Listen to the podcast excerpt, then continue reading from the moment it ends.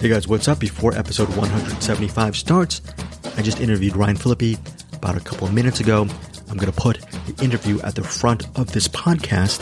He stars in this new movie called The Locksmith. It's in theaters and on demand this Friday, February 3rd. I enjoyed the film. Me, Eric Holmes, and Bruce Berkey did the review of The Locksmith, so you can actually, after this interview with Ryan, check out our review of The Locksmith on the actual episode. Both me and Eric dug it. Uh, Bruce, not so much. So two out of three ain't so bad. As for this interview with Ryan, he talks about some of the movies that influenced him as a youth, his lifelong love for the Philadelphia Eagles. Hopefully, I, I don't know if you guys are, are huge football fans. If, if you're rooting for the Chiefs or the Eagles, I'm rooting for the Eagles. I love Jalen Hurts. But we do some sports talk, but we also talk about his career and specifically his work in The Locksmith as well. It's about a 12 minute interview. So I will have the time codes in the episode.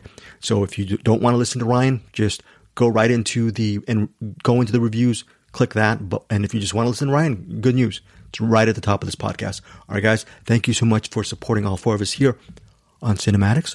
Check out The Locksmith. Also, for our Patreon listeners, I talked to Ryan about the ending of The Locksmith and his reaction towards the final moments, is walled off for our Patreon members. So I'll also, I think in the next hour and a half, I'm going to interview the director, Nicolas Harvard, and I'm going to ask him about the end of The Locksmith as well. All the spoiler stuff is walled off and exclusive for our Patreon members.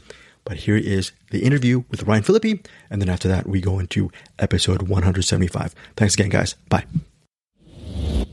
Ryan, before we get to the locksmith, let's get to some serious business. In two weeks, the Kelce Bowl. Who's going to yeah. win, and what are what is your feeling right now? Because you are a diehard fan. I, I'm a diehard fan. Um, I you know the the Super Bowl is a hard one to call sometimes because it really does end up being, and especially this year, the two best teams.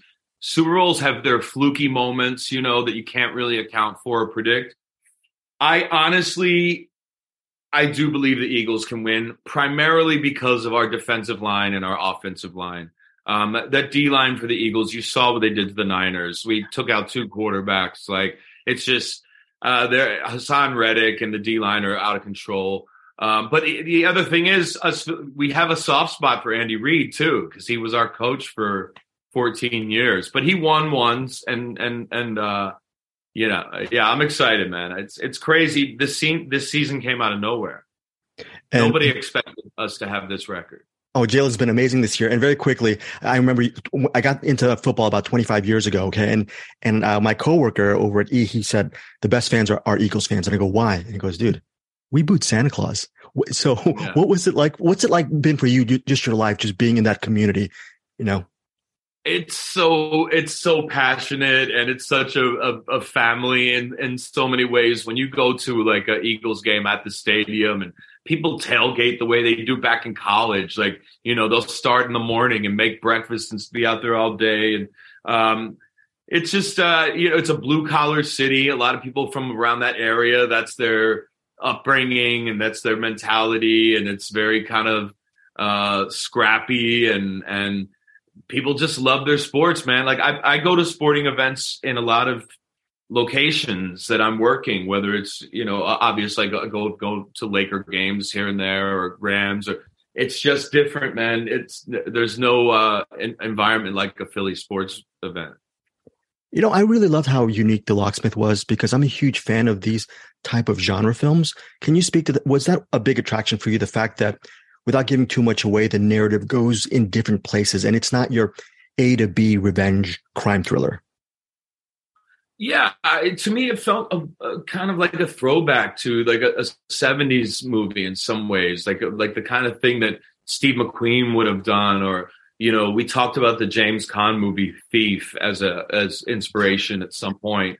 and um, I like that. You know, Nick is French. His background, he's American guy, but he's his mother's French, and so he loves the whole film noir thing and you know, uh, the the sort of heightened aesthetic elements that go along with that of like, you know, when I come in and I find April and she's smoking and you see her from the back and a cigarette and still kind of leaning into some of the pulpy kind of like thriller aspects of it. But at its heart, you know, it's a guy looking for redemption trying to right the wrongs of his past. Uh, start a relationship with his daughter after being in prison for 10 years. Um, you know, and and I and I like that aspect too. I think it's you know you, you root for those characters even when they're making questionable choices. You you still root for them to to figure it out.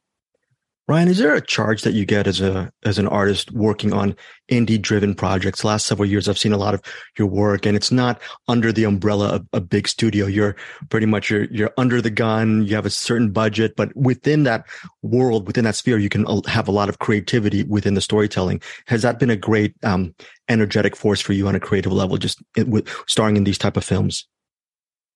Yeah, I mean, you know, the way that the the film industry has changed as a whole has meant that a lot of those small films that used to exist in the you know 40 to 25 million dollar budget zone it's really now for film production it's either you're at the one end of the very big budget you know marvel and tentpole movies or it's independent film for the most part now. Um, and those films get acquisition by companies and then they claim them as their own but a lot of times to tell and a, a, good story that's not obvious, you're going to have to go the independent route. The studios don't seem to have the same interest in making those anymore.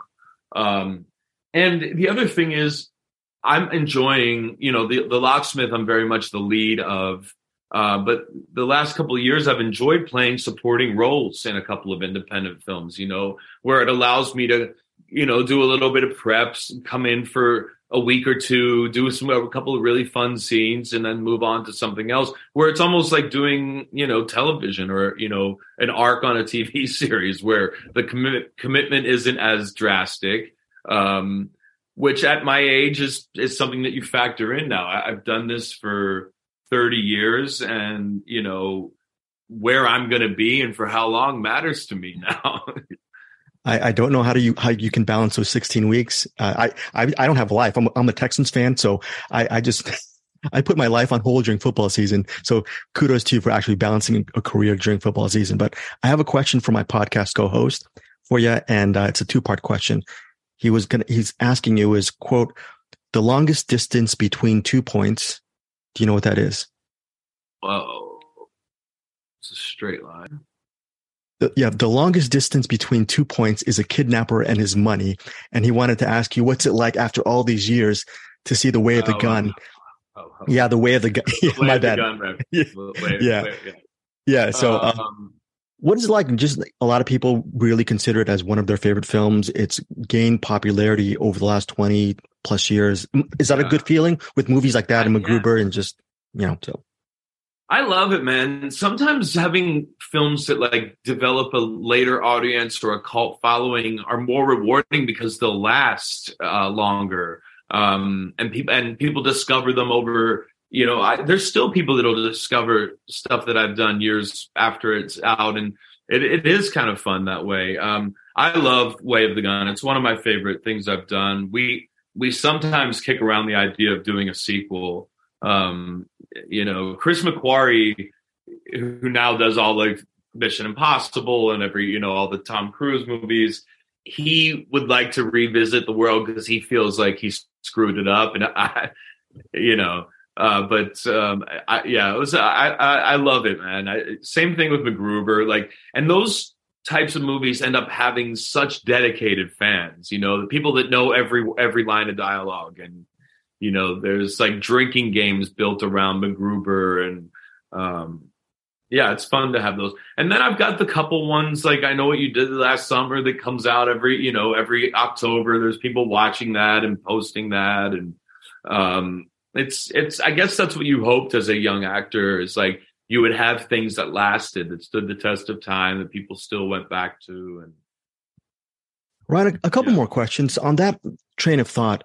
Can you name just from your extensive body of work, right off the top of your head, can you name um, a movie you would love cinephiles to see from your resume that you feel is either underappreciated or underrated and and you personally love? Interesting. Yeah, that's a good question. Um I don't know. I you know, there's a few that I really I I I think the movie I did with Chris Cooper called Breach is a really good one. It's a true story about uh, the arrest and capture of, of Robert Hanssen, the worst spy in U.S. history, and um, I think that's a pretty quality film. I really love Flags of Our Fathers with, that I did with Clint Eastwood because it was a World War II movie, and I have a lot of family that served. Um, so things, you know, things have different meanings for different reasons, I guess. Um, but uh, yeah, there are a few that I feel like people haven't seen that I kind of like. But I also think, you know, The Locksmith is one of those. It's like it's kind of like a it's a nice story, and it's like one of those that it feels like a throwback. There's something comforting about it. And final question, I, I I've seen in interviews that you've mentioned Cool Hand Luke as a film influence, but mm. can you name right off the top of your head one of your all time favorite movies, and what is it about this specific film that still resonates with you as a as a movie buff? Yeah, uh, Cool Hand Luke was definitely one of the reasons I became an actor for sure. Um, I was just inspired by that performance and that story and everything. Um, beyond that, I got really into, um, you know, Scorsese and I got really into Coppola and like, you know, it, that, you know, as I was a younger, younger person, like that's kind of what I would get inspired by. And then working with Altman and, and I'm a big Altman fan, um, was, was a really special thing for me as well. Um, but I think back on movies like Raging Bull and Dog Day Afternoon, um, you know, were some of the kind of movies that I was really, um, you know, uh, One Flew Over the Cuckoo's Nest. Yeah. and before before we go, after you guys win the Kelce Bowl, what about the Sixers? Sixers gonna get the championship, or uh, is it gonna be my Clippers? I'm, I've been depressed since '84. Who's who's gonna? Yeah, take- I mean, look, uh, we've we won in '83, so it's been a long time for us too if I don't know, man, if the Eagles were to win the Super Bowl and the Sixers got the chip, I might take a break from being from sports. I might like what can be better than that? I would just be but who knows? It's like, you know, there's a lot of basketball left. But you guys with uh DeMeco Ryans, man, I'm a huge fan of his. Yes. I think that's a great hire. Great I'm not gonna hire. off the record. I might have uh, I might have teared up a little bit when with the hire because it's, it's it's amazing. It's exciting. Yeah, I'm glad he's back there. Yeah, Ryan, thank you so much for your time. Really enjoyed your film. Got it. Thank you. Take care, man.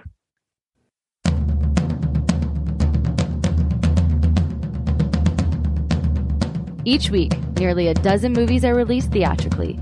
40 films a month, more than 400 a year.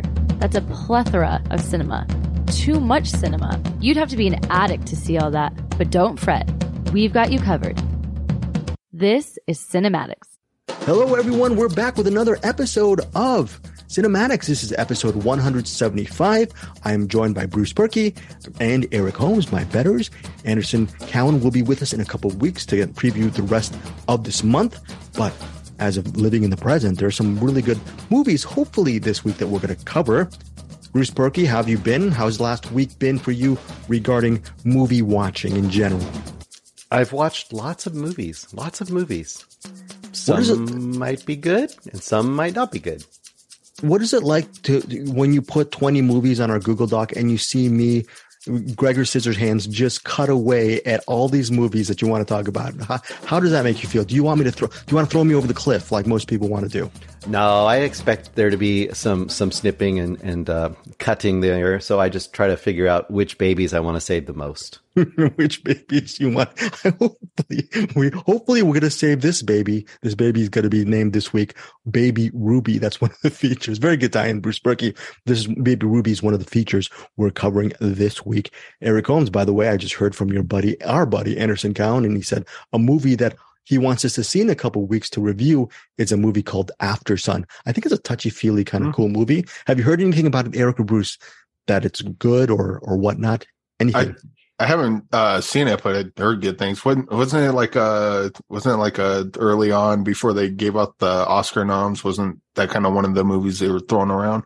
Yep, they were throwing that around. I believe it's Paul Mescal and I forgot the other people, but it's one of these really indie darlings that's supposedly really good might be a wistful, touchy feely movie. Is that is that your type of movies that you like, Eric Holmes? Is that your your, your cup of tea, touchy feely stuff? Uh, I, I can deal with it sometimes, although apparently the Oscars can't because okay. From, from uh, judging from the last week or so, uh, if if uh, any uh, if anything gets uh, nominated that wasn't already previously talked about, people don't like that. Andrea Riseborough, what is she doing in there? Bruce Berkey, did you did you launch that email campaign about to, to Leslie because we didn't get? I think Bruce Berkey was like, wanted uh, a, a, just a one on one with Andrea Riseborough. He wanted three on ones. Actually, he wanted a one on one with me and Andrea Riseborough. Bruce wanted a one on one. Eric wanted a one on one. And when we didn't get what we wanted, Bruce launched a to Leslie anti-campaign. Is that true, Bruce Berkey, on that? I don't judge whatever polyamorous arrangement you're trying to make here, but she is a very good actress. yes, we saw her in a, bu- a bunch of movies this year. I, I'm trying to remember what was that movie, the one where, where it's kind of like West Side Story, and but but but it meets John Waters. Do you guys remember that? Please, baby, please. Please, baby, please. And there's another movie that sort of you're thinking it's a supernatural film. I forgot what that other movie here before. Called. Thank you, Bruce Berkey. Here before.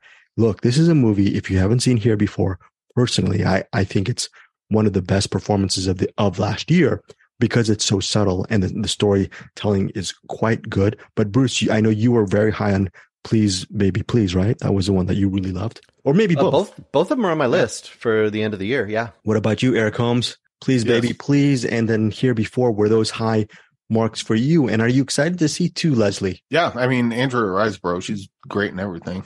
So I, it'll be good to see To Leslie. If if anything, the whole uh, controversy that surrounded that, the stupid, stupid controversy that surrounded that, uh, at least it points people to Andrea Riseborough, which is never a bad thing. And at least it points people to at least look to Leslie that indie film is getting a lot of coverage, which is very, very good. Speaking of coverage, if you want more film coverage, check us out on deepestdream.com, as well as every single week now on that website. I'll be doing Blu-ray and DVD giveaways. You recently had a Blu-ray giveaway. Eric Holmes, who did you give away Sagasu, aka Missing Two, on for the podcast? Did you give uh, away? Uh, I haven't sent it out yet, but uh, Ryan Smith hit me up, so he will be getting the Sagasu Blu-ray. In fact, it's right here. Very cool. Oh, Very it, it, says missing, but it's it's Sagasu.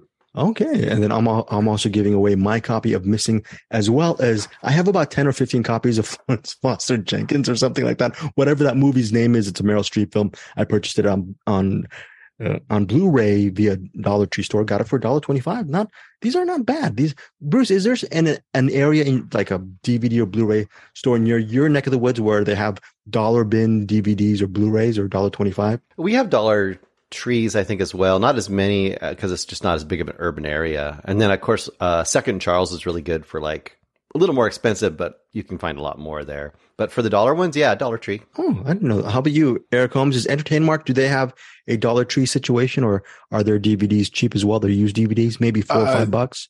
Yeah, the um, I mean, they got some that are a dollar, uh, and then they got some that are thirty dollars. It's it just it, it, all depends, but they're all they don't have like a dollar movie section. They're just mm. kind of spread out. So, um, like it, if you go for uh, oh, I don't know what's what's a like chain reaction, mm-hmm. you know, and there's like 30 starring, 30 starring Keanu Reeves and who else? Who was the Bruce Berkey? Uh, who was the lead actress in that? Or Eric Holmes? Do you remember? Don't remember. Rachel Rachel Weisz in Chain Reaction. oh, there, there you go.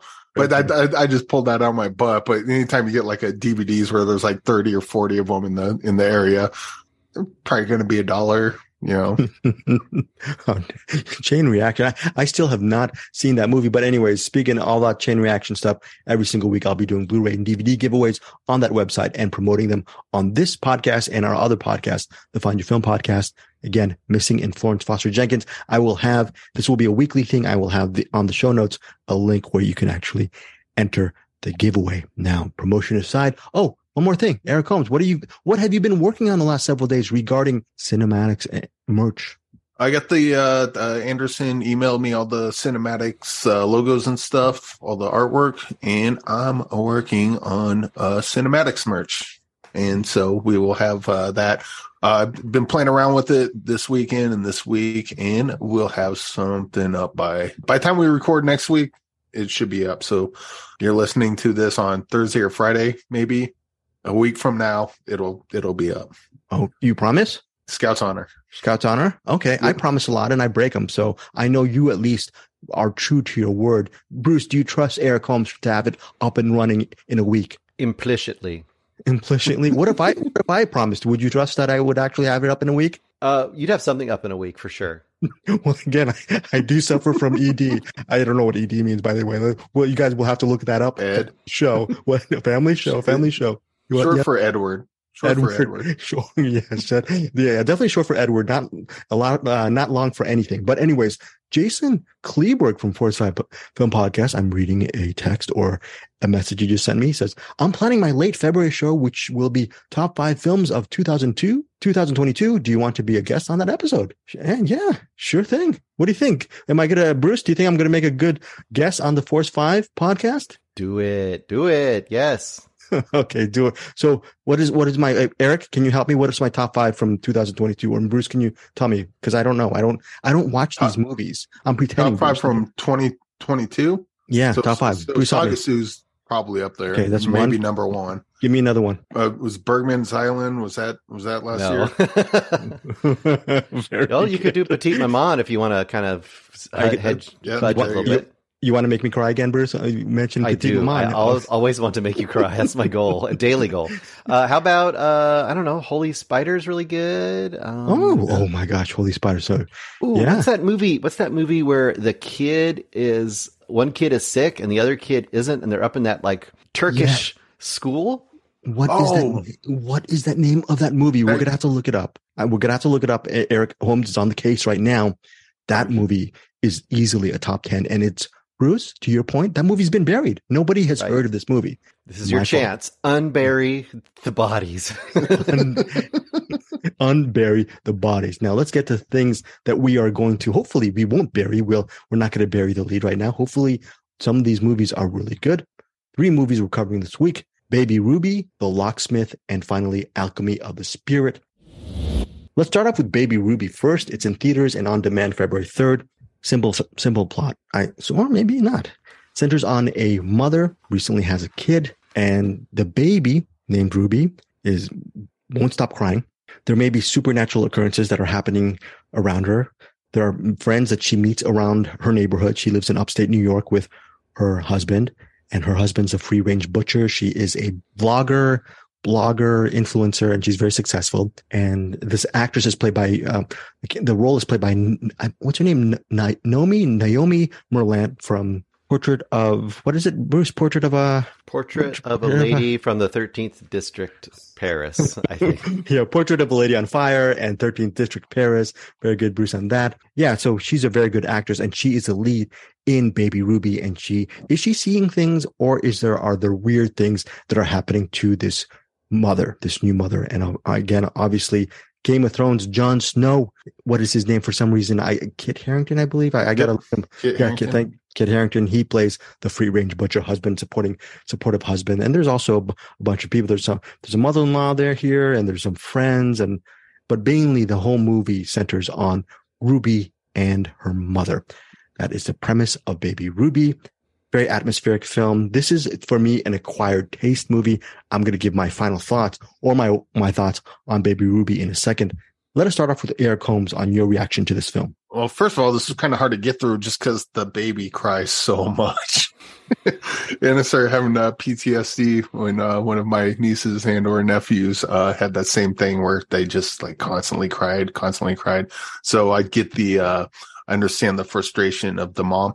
This is uh, kind of like a, we need to talk about Kevin, but instead of an adolescent, it's a, it's a infant. And uh, also, unlike uh, we need to talk about Kevin, this kind of delves more into horror territory. I don't know that there's su- I I won't say there was like supernatural in this, but it kind of leans like there could be supernatural in this, if that makes any sense. Overall, this didn't totally work for me, but parts of it did. This is kind of uh that so basically through a lot of watching this, I was just thinking I should be watching we need to talk about Kevin.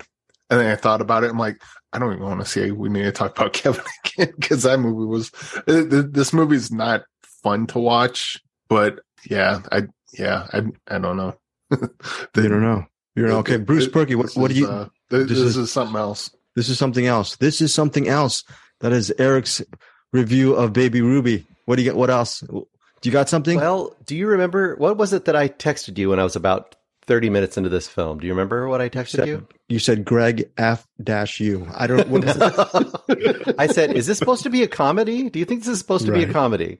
I don't think it's supposed to be a comedy. no, it's not. I don't think so. I don't think so. So this is supposed to be, I think, a hard hitting look at the paranoia and the psychological trauma that uh, a new mother might en- encounter Right. when she feels like she's not connecting, and even the opposite with her brand new baby. And just, and I guess one thing to set into play in motion here is the character played by uh, Noemi Merlan. I don't know how to say her name. Naomi Um, Merlant. Yeah. Yeah.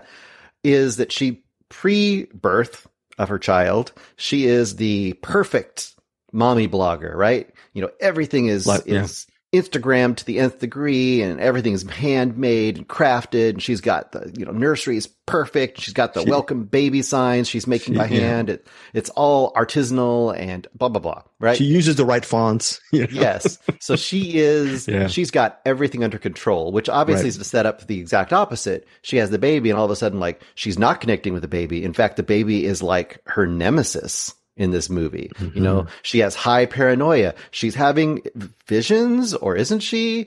But it, it, it tilts for me. This is the thing about this movie that makes it kind of tough because this tilts towards camp in my book. Yeah. Like you have scenes where it's supposed to be a horrific moment of her imagining something, and it's it's kind of funny, and, and and that just be might be my terrible sense of humor, my totally sick sense of humor. But there's a scene. Okay, there's lots of scenes like this. So it's not it's not really ruining anything. But there's a scene where somehow she almost magically meets up with all of these other perfect mommies. You know. And it's almost like the Stepford wives. It's like the Stepford moms, where where they're all jogging with their prams. we want to be British about it, you know. And she's jogging and she's like, "Oh, oh my god, I can't handle this. Oh, my life has become hell with this baby strapped to me, you know." And they're all jogging behind her in like this haze of beautiful, you know, light and and the sun is shining and they're all jogging past her. Oh, they're not even breaking a sweat and their babies are silent and her baby is just a demon from hell. And that's kind of how this is played out, but it's played out with the straight faced. And I think if you watch this as a really dark comedy, you can have a lot of fun. And that would be the only thing I would say about this movie. I don't know. I see Eric getting ready to say something. So I- speak up, Eric. I I think if this movie was a prequel to Saint Omer, I might have liked Saint Omer better.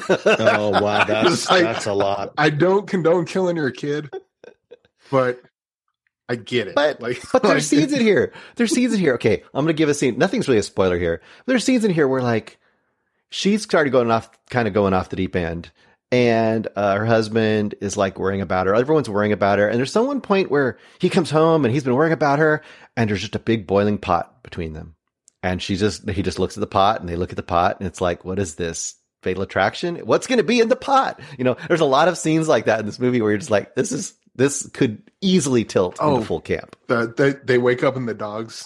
Yeah, yeah. That I was I was laughing a lot in this movie, and I don't think I should have been. This movie is directed and written by Bess Wohl, and that is a spelling of W O H L Bess Wohl.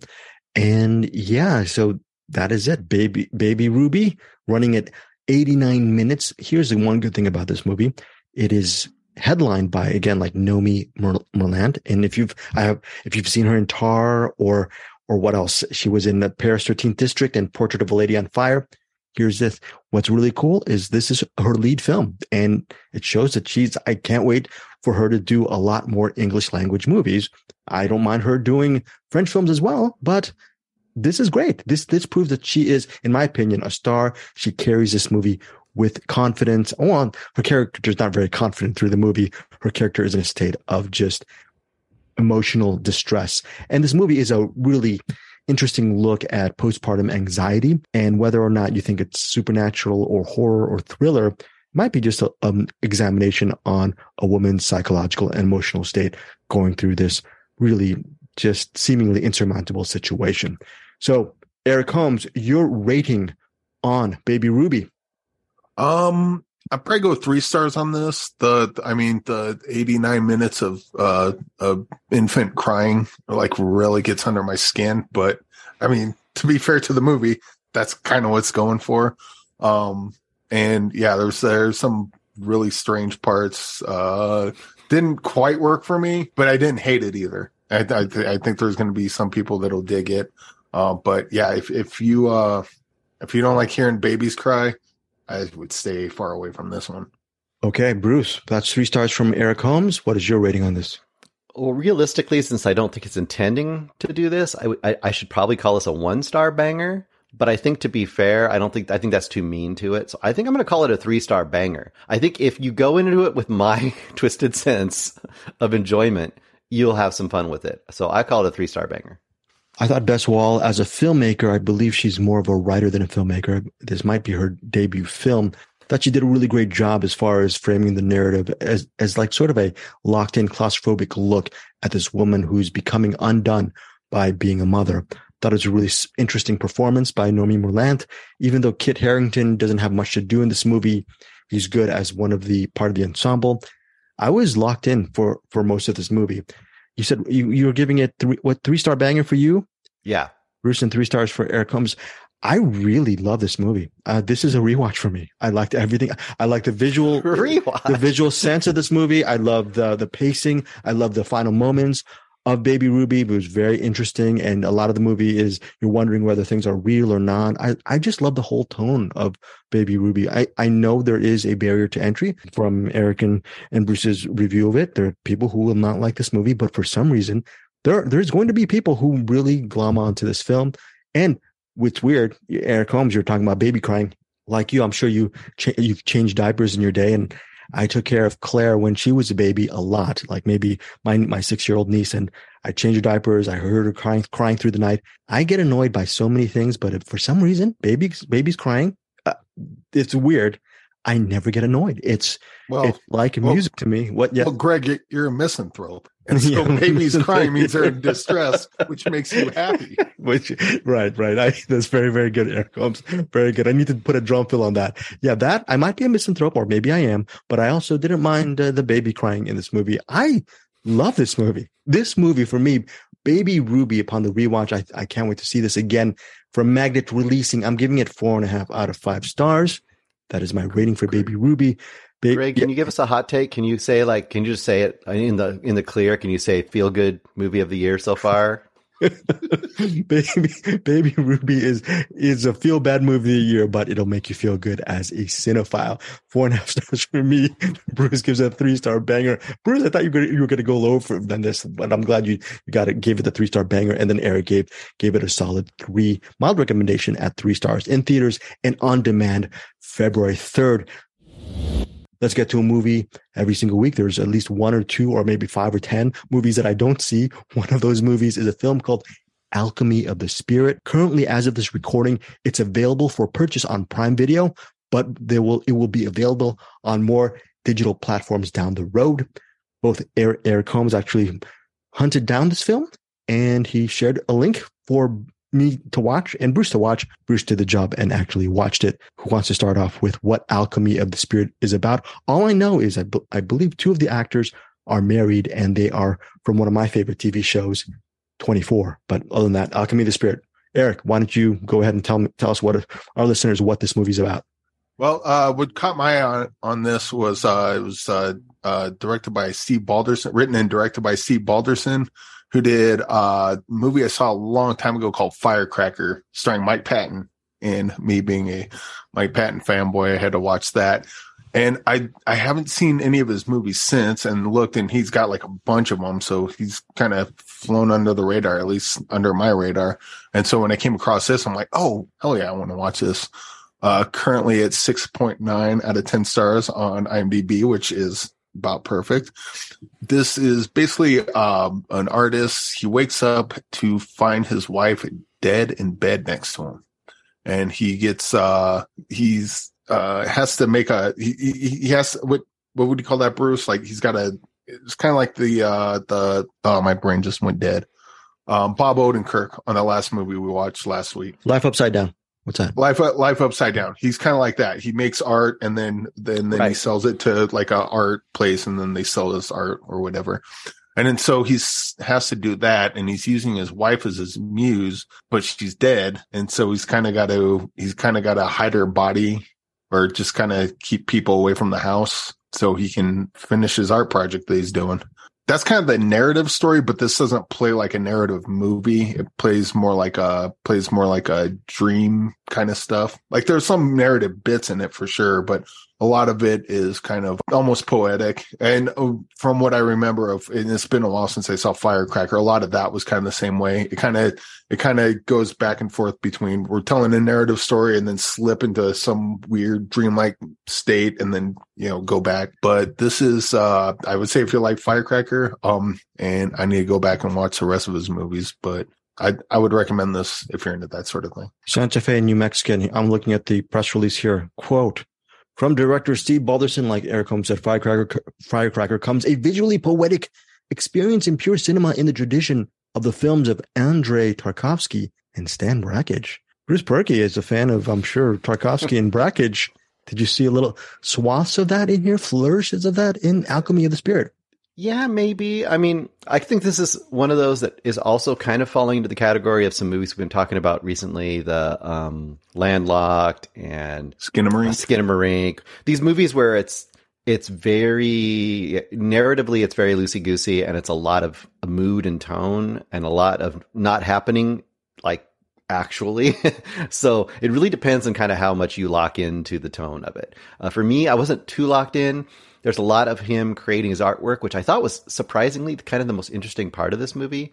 Like I actually was interested in how he was creating his art, and I went and re- read in the trivia, and I guess um, Xander Berkeley, the uh, actor who's playing the artist and the the husband of the deceased woman, was doing it's his own artwork. So that is actually him doing his actual artwork that you see. So that part I thought was kind of interesting, but it was a lot of that, and then a lot of kind of his guess his ghost wife or the spirit of his wife speaking to him and him speaking back to her and it's like a lot of kind of poetic kind of stuff and it wasn't very interesting to me unfortunately. Sadly i could say it was kind of kind of a drag overall. This sounds like a movie i'm gonna love. I don't know. Maybe, maybe. eric what do you think? Oh maybe, maybe. bruce? maybe. Maybe. Okay. Well did you love it eric Yes, I did. Yes, I did. Oh, okay. Counter to Bruce. He said it was a little bit of a ho hum al- alchemy of uh, let's not watch this movie again. What, what, so, what do you think, Eric?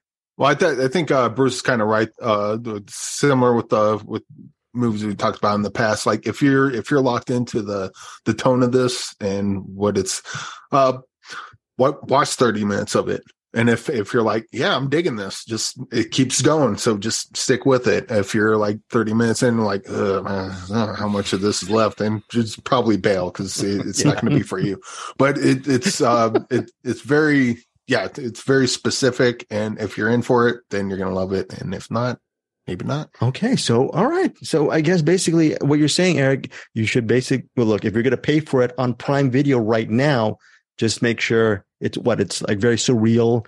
It's a very spe- is it specified uh, like an acquired taste kind of situation? Yeah, yeah, sort of. Um, I I don't know about Tarkovsky because what is he the one that did Stalker and yeah Solaris?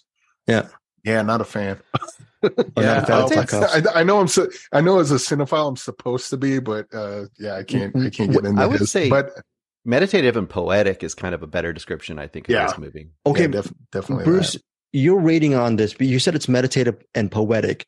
It just didn't hit the right note for you because these Yeah, are two just- good words. I like. these yeah, it didn't hit the right mood for me. So for me, it's probably like two stars, but I could see someone else going turning around and being four or five stars. It just, once again, it just absolutely depends on whether it hits you. It didn't really hit me. but I respected what it was doing. It just wasn't for me. Okay, fair. That is two stars from Bruce Perky.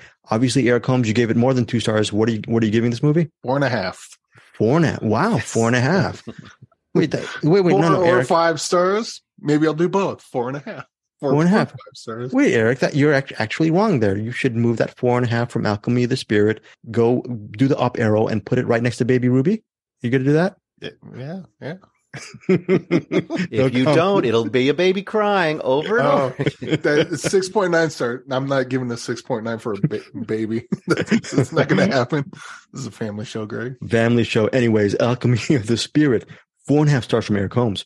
Two stars for Bruce Perky. Again, as of this recording, It's available on only one digital platform, that platform being Prime Video. But again, more digital platforms down That's the road. because it's a prime movie. it's a, a prime movie. Very so a lot of support from Eric. And even though look, even though Bruce gave it two stars, he's saying it just wasn't for him, but he could see other people really enjoying Alchemy of the Spirit. I wonder what Bruce Perky thinks of this movie called The Locksmith, starring starring Ryan Phillippe, Kate Bosworth, and Ving Rhames.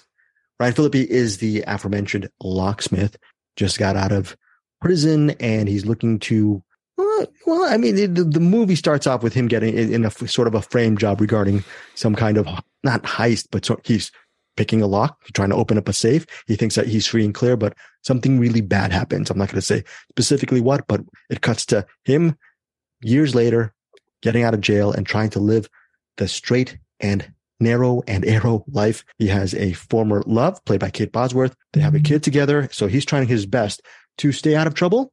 The problem is trouble always seems to find him. Ving Rhames plays his mentor and sort of a kind of a father figure who helps Ryan Philipp, Phillippe's character get his feet back on the ground. But the problem is the corrupt cop who actually put him in jail is back in action and things aren't, aren't looking really good for him. And then also a person from the locksmith's past, the locksmith is named Miller from Miller's past comes back and she needs him to do a very important job for her or else she's going to be in really deep trouble. And he feels like he owes a huge debt to her. Again, Kate Bosworth is the love of his life, his ex-girlfriend, ex-lover Beth, and Beth is also a police detective. So this is a little bit of a crime thriller, family drama, drama period. It's directed by Nicolas Harvard and it's co-written by Chris Lamont and a person who's a friend to the show, Joe Russo. Let's start off with Bruce Perky on The Locksmith. Yeah, so this is I mean, as you describe it, it's obviously not a movie that's breaking new ground, right? I mean, we've seen lots of versions of this movie. Guy gets out of prison, tries to go straight and narrow, and they bring him back in, or something causes him to come back into the life of crime, or he's forced to do something to free his name, or whatever the case may be. In this case, it's more of a the bad guy that kind of put him there is still there when he gets out. Uh, but now this bad guy has even more power as a as like the head detective of Vice, and he has his two thugs.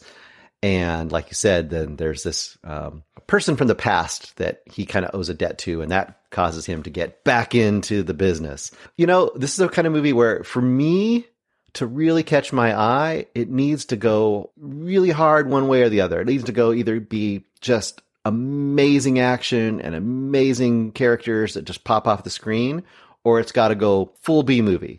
And I can't remember the name of it, but we have watched that one movie where the guy, um, he uh, had his kid got kidnapped from the some drug lord, and the kid was drawing pictures of him as like Jesus and stuff. Remember that one?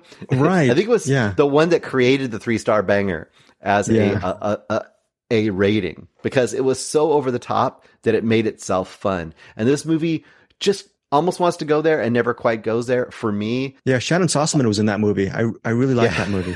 yeah, that movie was really great. I wish I could remember the name of it. I think it had a really generic name, like the, you know, the I don't know, the accused or something I'll that look we've it up. heard a million times.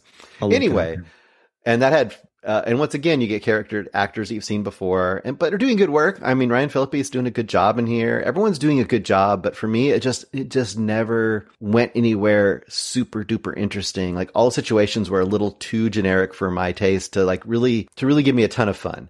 Now that being said, did I have a terrible time watching this movie? No. Was I angry at this movie when I was watching it? No. It was fine, but that's not helping it. You know, There are no above. saints. There are no saints. Yes. With Jose Maria Yazpik as a lead and Shannon Almost- Sossamon in it. Yeah. almost the same plot too. There are no saints. Where there are there are no saints went places and went for it and went a little gonzo, and that made it fun. And this movie never quite got fun to me. Mm, never got quite fun to Bruce Perky. Was it this movie fun for you, Eric Holmes? Uh, it wasn't like fun. I, I was actually ex- expecting this to be like an action movie, and it kind of isn't. Like it's got action elements to it, but th- this went a lot more uh, personal than I expected a movie like this to go. I, I will say I absolutely love Ving Rhames' character. I saw this as a uh, like within the Shawshank universe. Mm. Like Ving, Ving Rhames is the one that got read all this read Ving Rhames' character Frank is who Red and Shawshank always went to to get him the stuff. He's the one that got Andy Dufresne his little rock hammer, and I want to see a uh, I want to see a locksmith slash Shawshank uh, tie-in where it's uh, just Frank and uh, Red and Andy Dufresne living out in Zihuatanejo, just hanging out and going on uh, adventures. Uh, but th- this one was uh, a lot less action than I expected, but I still kind of dug it. And obviously, Ryan Phillippe is awesome. Ving Rhames is awesome. Kate Bosworth is awesome. Like, and everyone in this is great. And uh, there's, uh, I, I guess I kind of do uh, agree with uh, Bruce a little bit. I wish it could have went a little, a little heavier on action, or maybe a little heavier on camp. Like as it is, I don't think it's bad. I, I kind of liked it. In fact, I watched mm. it twice. You watch it? Oh, watch Smith twice. No, I watch it, and then the next day I went back to the screen. I'm like, I'll watch the Locksmith again. That's cool. but we should agree also, like you're more into these than I. I'm like, this is kind of yeah. not my kind of movie in general. So that's another thing we should kind of let people know. Like, I generally, you got to kind of win me more in these kind of movies. So it takes a little yeah. more for me. So yeah, this is Eric's type of movie. This is definitely my type. I've really been hammering home the last several years while we did Find Your Film and now CinemAddicts. I love these type of movies. I just go crazy for them. And the thing that really worked for me about The Locksmith is it is a genre B film, intendedly so, but like Eric and Bruce were saying, it goes a different way. Like Eric said, it's much more personal. And so if you're thinking this is going to be a revenge action drama, there may be elements to it, but it's more of a personal family character drama, which was a, a, a weird a weird change for this type of movie, and I thought it worked for me. Initially, I, I thought when the movie ended, and I go, "What? This is this is not the movie I was expecting." And then, what's cool about that this is, I don't know, Eric, if you liked it better the second time around. I kind of changed my mind on this. I was sort of mixed. I go, "What? This is this is more of a character study than anything else." And then eventually, I I came around and ended up liking it because it was different than a lot of these type of movies that I did see. Let's go for ratings. Bruce Berkey, your rating on The Locksmith. Um, I was going to go two stars, but because of the Chekhov's handcuffs element to it, I will go two and a half stars. Two and a half stars for Bruce Perky. Eric Holmes, your rating on The Locksmith. I think I might be three and a half on this one. I almost want to go three star banger, but I don't think this is quite a three star banger movie. Okay. Um, but I, I think three and a half is good. There's like, it's like, I, I, I, can't put my finger on it, but I think if they're like, they made some like lean one way or another, I would have just liked it that much more. But as it is, I still liked it. I watched it twice, and uh, three and a half seems like right. if it had been crazier or meaner, like probably, or yeah, you know, yeah, something or, or like, like they say on the film vault. Uh, if it was better, I would have liked it more. it's, it's, not exactly that, but like, I, and I think a lot of that has to do with expectations because I was expecting like a total B action movie, and this kind of wasn't that. This was something else, but I did appreciate what it was going for. Uh, again, I was a huge fan of 24. There's a couple of stars, Xander and Sarah. They're married. They were regulars on 24. There's an actor in this movie, Jeffrey Nordling. He plays the main antagonist in this movie, and he was a regular as well on 24. So it's weird. A lot of these actors are just showing up that I loved years back on that Kiefer Sutherland series 24.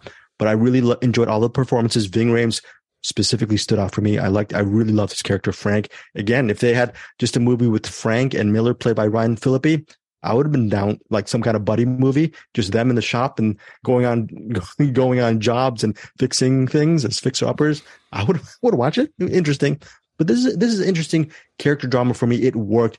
Kate Bosworth was fine as a detective, and also there's there's a daughter here. There's sort of a family element. I liked it. It worked. It worked for me. I'm giving this movie four stars. Four stars for the locksmith. And again, this is for some, I think I blame Eric Holmes when you started the whole thing with Scott Adkins several years ago. I just, and I started with Avengement and I went last two and a half years, I've just been watching a lot of these movies that are indie driven and they are B films and they star really talented actors and they might not have the big budget of a studio film, but I just glom onto these films. I love these narratives and I love these films. I love There Are No Saints. That's a movie, and that's where that's where Three Star Banger started I, with our. I, I, should also point out, like, I, we have no idea, but like of the, so we've done we've done this one, Hard Kill, and All Parent Nightmare. I love All Parent Nightmare, and that's the one that Joe Russo wrote that he also directed. And yeah, these other ones good. he's writing, but he's not directing them. I want. I wonder what the uh, Joe Russo directed Locksmith would be like, and I Hmm. really want to know what a Joe Russo directed uh, Hard Kill would be like, but I can't speak more on that. But Very interesting. Okay, so that is yeah, co-penned by Joe Russo. That is the Locksmith in theaters and on demand, February third for this CinemAddicts podcast feed. Later on this week, I will be actually tomorrow as we record this. I'll be doing an interview with both Ryan Phillippe separately, and then also the director Nicolas Harvard, Harvard, Harvard, Nicolas Harvard. Yeah. So also shout out to some of the black and white movies that are playing in a motel. One of them, Bruce, did you get the references of the black and white TVs? Or Eric, did you know what movies they, they were? I don't remember. Mm-mm. You know, you saw it twice. There was, I know, but that, that was like a there's the- month ago, month and a half ago. yeah, the, I think one of them was Touch of Evil, and I think the other one was Big Sleep. I'll ask Nicholas tomorrow what Oh those yeah, movies I did see Touch of Evil. That's for sure. You're right. Yeah, Touch of Evil. Yeah. Okay. So that is it. That is our featured for this week. Now let's go to recommends. Bruce and Eric have a couple of movies to talk about. Let's start start off with the Netflix release. I, I, am I right on this? The Netflix Netflix release, Mhm. Athena. Bruce, take it away. Yeah. So Athena, I think that if I remember correctly, Eric did talk about this back in whenever it came out, September, October, but it was a super fast like recommendation towards the end of the episode. I think that's right. Does that sound right to you, Eric? Yeah, I, I, I think so. I saw I saw the locksmith twice and don't remember it. You think I know remember something I saw Yeah. earlier okay. back then? so anyway, Athena, it's on Netflix, and you know how Netflix is. If it's if it it might get on their little splash page for a day or two, and if it's not a major release or if it's an in, international release or something like that, it's going to drop off super fast. I started hearing this pop up on people's year end lists here and there, like not consistently, but enough that it made me go like, well, I should go back and check that out. I never did check out that that movie, and I I remember Eric thinking it was kind of cool, so. I went back and started watching it, and within like the first, well, there's the opening sequence. It's probably about 10 minutes before the titles pop up. And I was just like, oh, wow, this movie has a level of energy and camera work and filmmaking that just kind of blew me away. In fact, after watching this movie, it might have made my top list for the year, uh, one of one of my top films of the year, because there's an energy and a filmmaking that's going on here that I just you just gotta admire if you're a film lover. So, really quickly, it's made by uh, Romain Gavras, who is the son of Costa Gavras, which you may I'm probably saying the name wrong, which you might know as a very very famous filmmaker. Which I need to go back and catch some of his films. Uh, he made Missing, which keeps coming up, the Sissy Spacek uh, version from the 80s. He also made Z and a bunch of other really uh, uh, famous movies. So the energy of kind of revolution is kind of key to Costa Gavras's work, and it's right here in Athena. So two big things.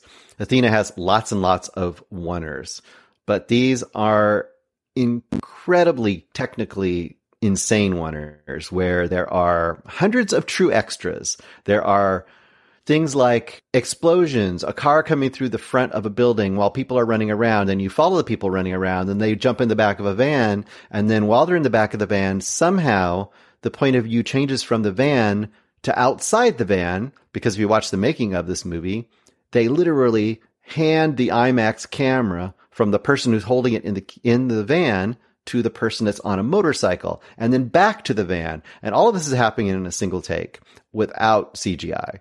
And there's multiple takes like that in this movie. And you, there's a there's a making of that is also on Netflix, which is also very great, where you see how they do all these do all these works. The basic concept of the movie is this: uh, you're in France, uh, in the projects, basically. Uh, with Athena is the name of this kind of housing project in France, and it starts out. You're at a police station. The older brother of a young man who was killed by the police is giving a speech and calling for peace.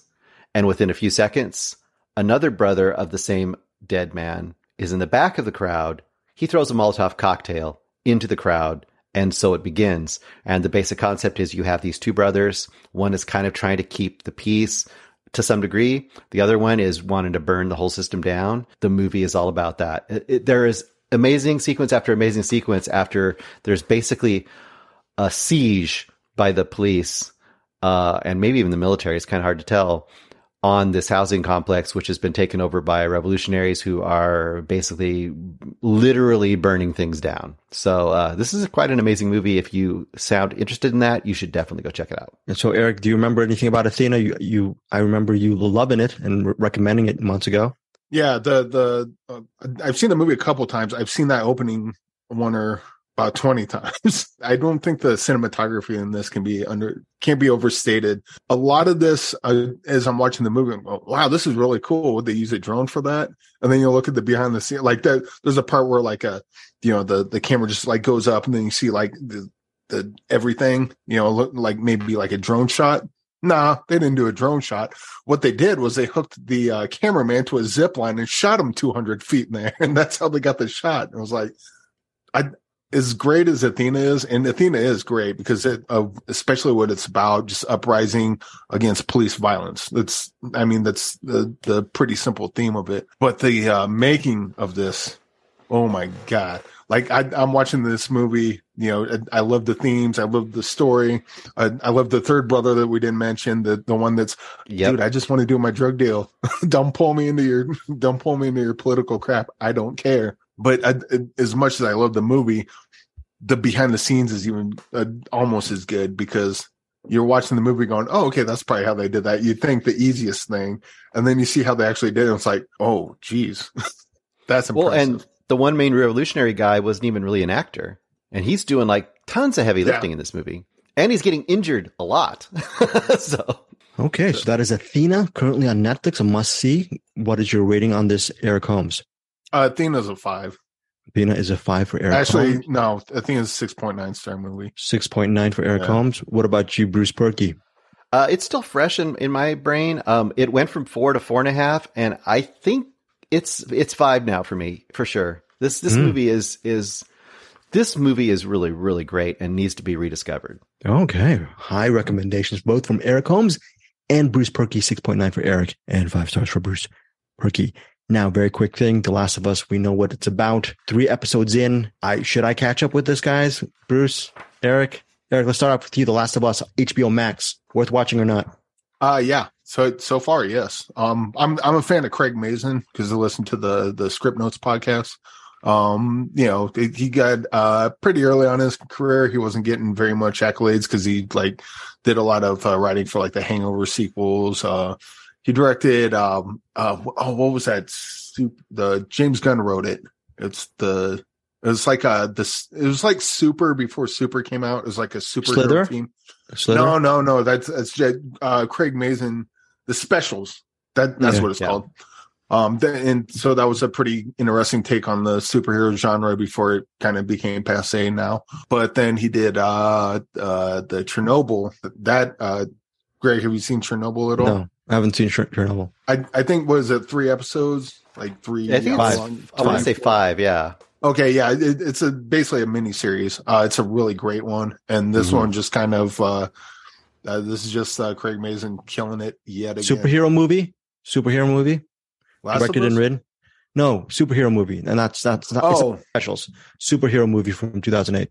Oh no, that that was one of uh but yeah, yeah, that's kind of that's kind of the Craig Mazin that like early Craig Mazin where people like, oh, this guy sucks and then and then he finally gets to do something like Chernobyl and The Last of Us and people like, "Oh, Craig Mazin's the greatest." I'm like, I mean, kind of already was. It's just, you know, it, you know, different, you know, different people do things. They try things early on in their career and uh maybe they just take a job. I don't know what it is, but the Last of Us is pretty fantastic so far. We're, I mean, we're only three episodes in it could very easily uh, just kind of you know s the bed. I don't see that happening. But oh yeah, and guess what? This is a video game show. this is based on a video game, right? Exactly, and which, which is also uh, pretty amazing. And this this particular this last episode with Nick Offerman, which I love Nick Offerman. It's really good, really heartfelt. And that last shot at the window is Chef's Kiss. Chef's Kiss. Do you agree with this, Bruce, on The Last of Us? Is it must watch TV or must watch series on HBO Max? I think so. I, I do. Um, I I know that um, I I personally never played the game, so for me it's a fresh story as well. But as I'm watching it, I'm going back and watching people that are comparing like the differences and the changes and stuff. And from what I'm seeing so far, the changes are all really interesting and good, but they're also maintaining the spirit and the story of the of the original game. So I think they're doing a really interesting tight wire act there, which they are overall. It seems like they are pleasing people who love the game overall. Although this newest episode definitely has has got certain crowds up in arms about what's happening, but those crowds are always up in arms about things that shouldn't be up in arms about, in my opinion. Uh, but on the other side of things, I don't, I can't even describe this episode. I don't think, can I, Eric? I need to leave it vague because people Yeah. need to discover this episode. Let's just say it's an episode that could be seen as a detour and could see, be seen by some people as detracting from the main story. But I think, in, if anything, it's, it adds a level of depth and emotion to the series that was really needed by about this point in the series. And I think it is going to stand as a very amazing episode of television in general. Wow. Bruce, t- t- tell me if this makes sense. Uh, Dahmer, the deaf guy episode. yes. This Yes. is this is that episode. It's kind of it kind of detours from the main the main story, but it it at the same time because it could stand alone, but at the same Yes. time it brings so many things together, like uh, character wise. There's another comparison I'm seeing a lot of people make. I'm not going to make it because it does kind of give away a, a somewhat of the nature of this episode. But there's a beginning of a movie that is very effective that people love that is getting a lot of comparison to this as well. And I would even know, say, I, I know what you're talking about. Yes, Yeah. definitely. but and I will also reiterate what Eric said, and that is there is a final shot that is restrained but highly emotional and really beautiful and poetic and the way they do it and the way they choose to not show certain things is really really really well written and well well directed and there's two points i think in this movie where they could have shown a certain thing which they didn't show which i think is the right choice and i once again, I can't talk about why, but I, I really, really quite love this episode and the, the the series in general. And I was not sold on watching this series. I had no, I had no, um, I guess, emotional stake in this, you know, series being great. But so far, it's great. Okay, so far it's great, and I, there's no rating right now because the op- episodes are ongoing. There's three episodes down.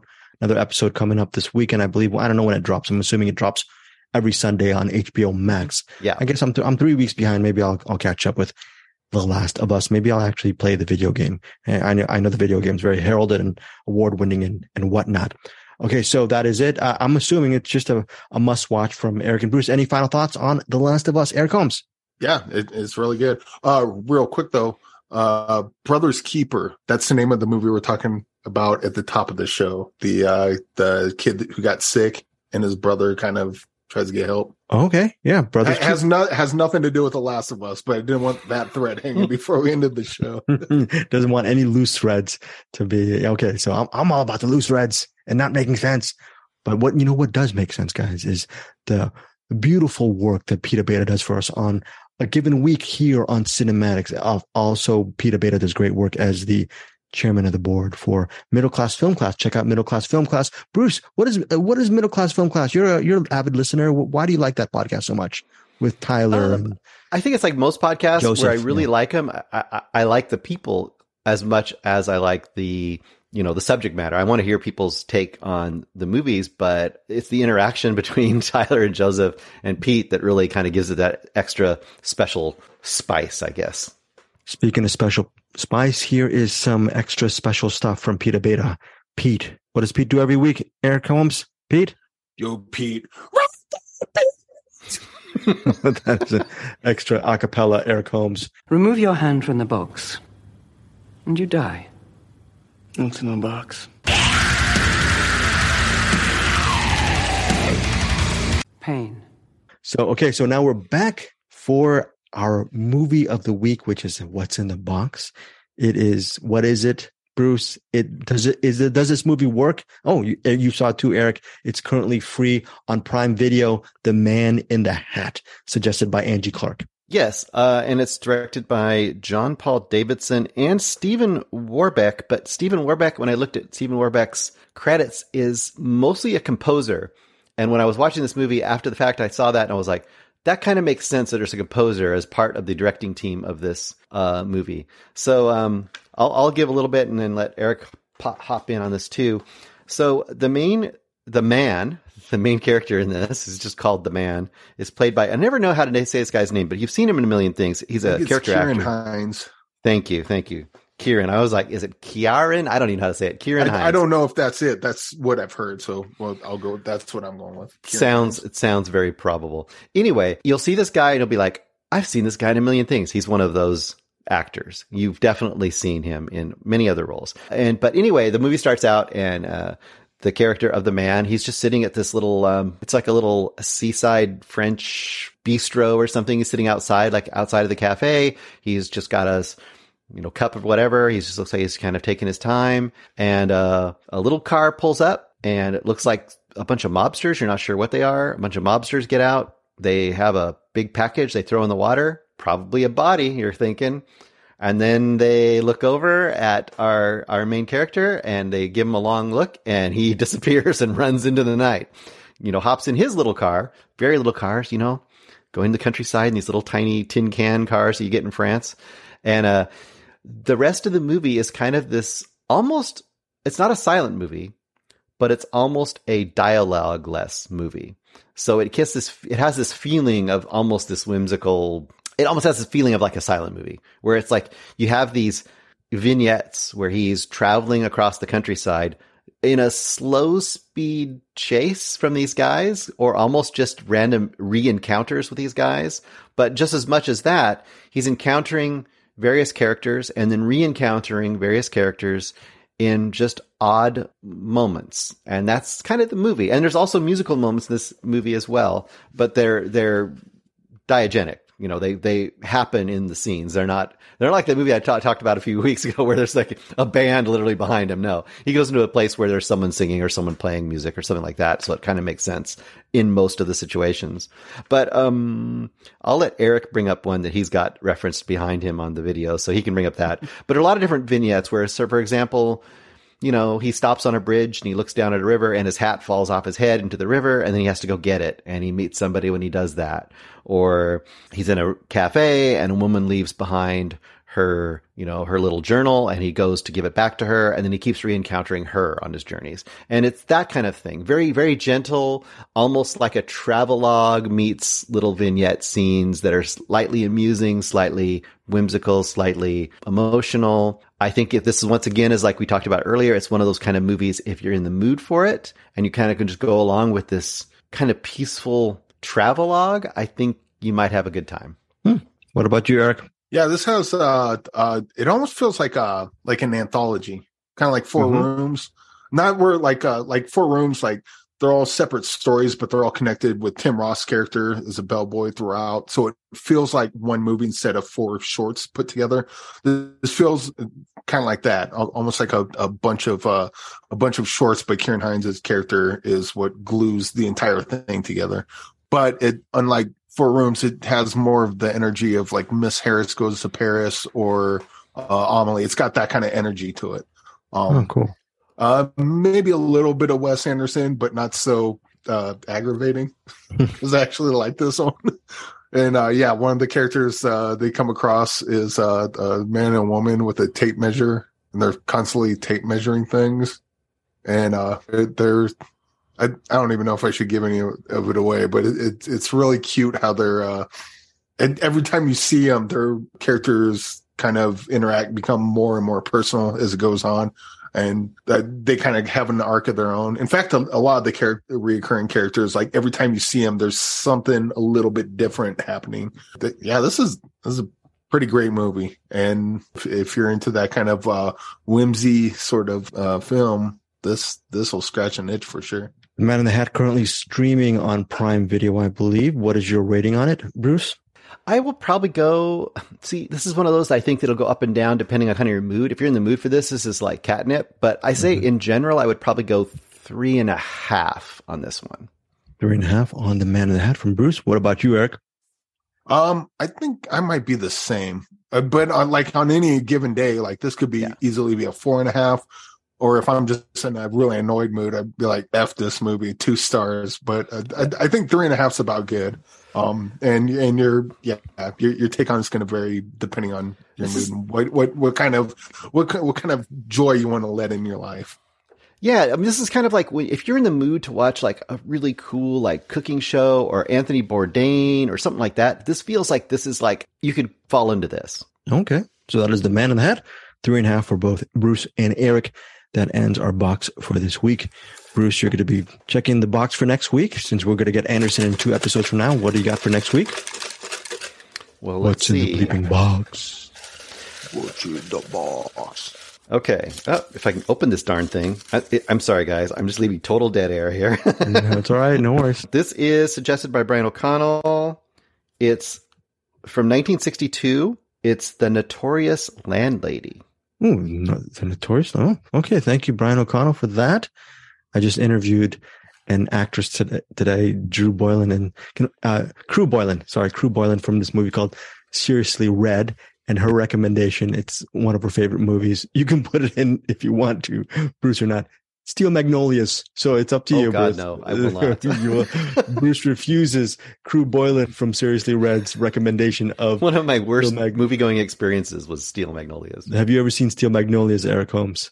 Yeah, probably like probably not like front to back, but I'm sure I watched like bits and pieces. I, I probably saw the whole thing, just not in order. It's like one of those ones. No, that's so funny. Okay, so that is next week's for box the notorious landlady. Have no idea what that is. I I think it sounds kind of familiar, but Brian O'Connell usually has some really interesting movie picks. So we'll Bruce and Eric will be checking that movie out next week. We're going to actually be covering a couple of new movies, upcoming movies. One of them is called Devil's Peak. It's a crime thriller with Billy Bob Thornton and Robin Wright. And then a movie that Bruce has already seen, but he can't say anything because I believe it's under embargo. There's a thriller called Daughter, starring Casper Van Dien. It's from Dark Star Pictures. The reason why I wanted us to get this one is because Dark Star Pictures are the distributors of Missing, aka Saga whenever, whenever they're putting out a movie, I'm I'm interested in seeing what it's all about. That is it for this episode, episode 175. Any final thoughts, Eric Holmes? Uh, yeah, I got an email from uh, Don't Die, a movie we uh, donated for the Indiegogo, and it looks like they got picture lock. Uh, not final cut yet, but picture lock, and they got some post production stuff. So we should probably be hearing about that movie pretty soon. And who stars in that, Eric Holmes again? I believe it's Virginia Newcomb. Virginia. I, I keep almost wanting to say Virginia Madsen, and, but I didn't do it this time. You Virginia did not do it. It's Virginia. We have an award named after her. The Virginia Newcomb Award. Okay, final thoughts, Bruce Berkey. All I want to say is that, hey guys, I'm growing some strawberries out back, and I do expect you guys to come over soon and share them with me. Just be prepared; they're going to be really, really tasty. Yeah, I'm drinking the wine. I'll be, I'll be, uh, oh, I might be singing a little Ron, Ronstadt, so look forward to that. That's I love strawberries. All right, guys, we'll see you guys next week here on CinemAddicts